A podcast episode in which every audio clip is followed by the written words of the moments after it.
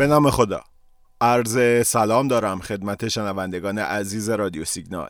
محمد رضا مکرم هستم و قرار امروز چهارشنبه سوم شهریور ماه با همدیگه روند معاملات بازار بورس رو تحلیل و بررسی کنیم و ببینیم چه خبره.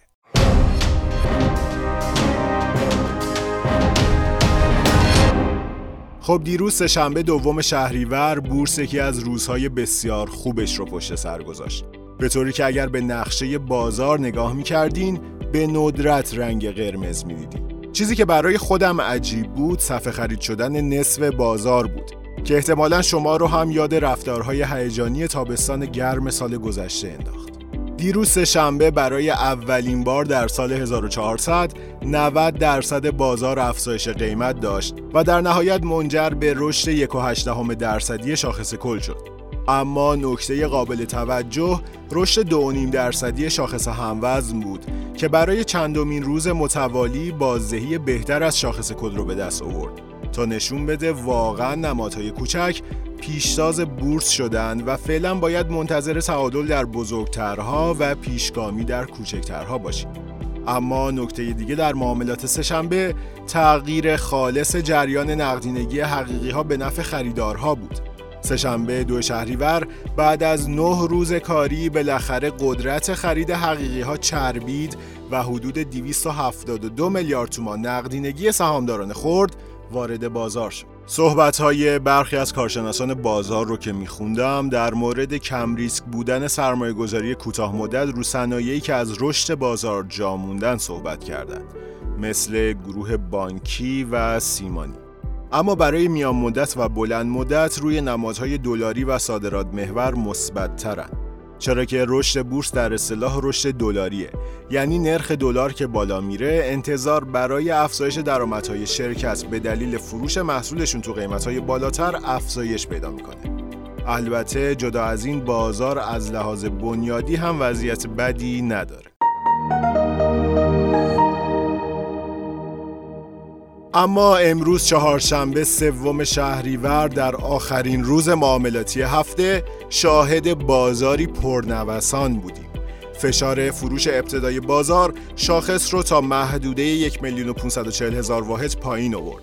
اما بهبود تقاضا توی نیمه دوم بازار باعث شد در نهایت شاخص کل با 43 صدم درصد افزایش به عدد یک میلیون و هزار واحد برسه. امروز برای دومین روز متوالی در نهایت خالص جریان نقدینگی حقیقی ها به نفع خریداران شد و 57 میلیارد نقدینگی سهامداران خرد وارد بورس شد. امروز تعداد صفای خرید حدود 7 برابر صفای فروش بود و در حالی که 70 درصد نمادها رشد قیمت داشتند شاخص هموزن با یک ممیز 13 درصد افزایش یعنی بیشتر از دو برابر رشد شاخص کل بار دیگه پیشتازی نمادهای کوچک رو نسبت به نمادهای بزرگ نشون داد.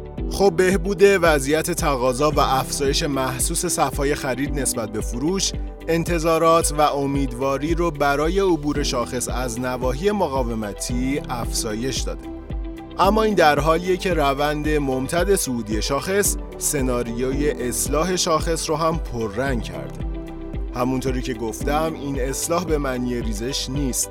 چیزی که هم به نفع بازاره و هم به نفع سهامداران.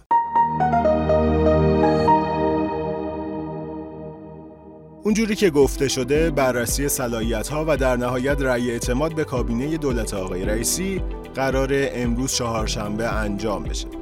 برخی از کارشناسان یکی از دلایل رونق معاملات بازار رو خوشبینی به کابینه دولت جدید و احتمالا سیاست های حمایتی رئیسی از بورس می‌دونن اما خب آینده نامشخص مذاکرات برجام و تحولات جدید منطقه با قدرتگیری طالبها در افغانستان و تأثیرش بر بازار دلار هرات باعث تغییرات مثبت در قیمت دلار شده و این به رشد تقاضا در بازار هم کمک کرد.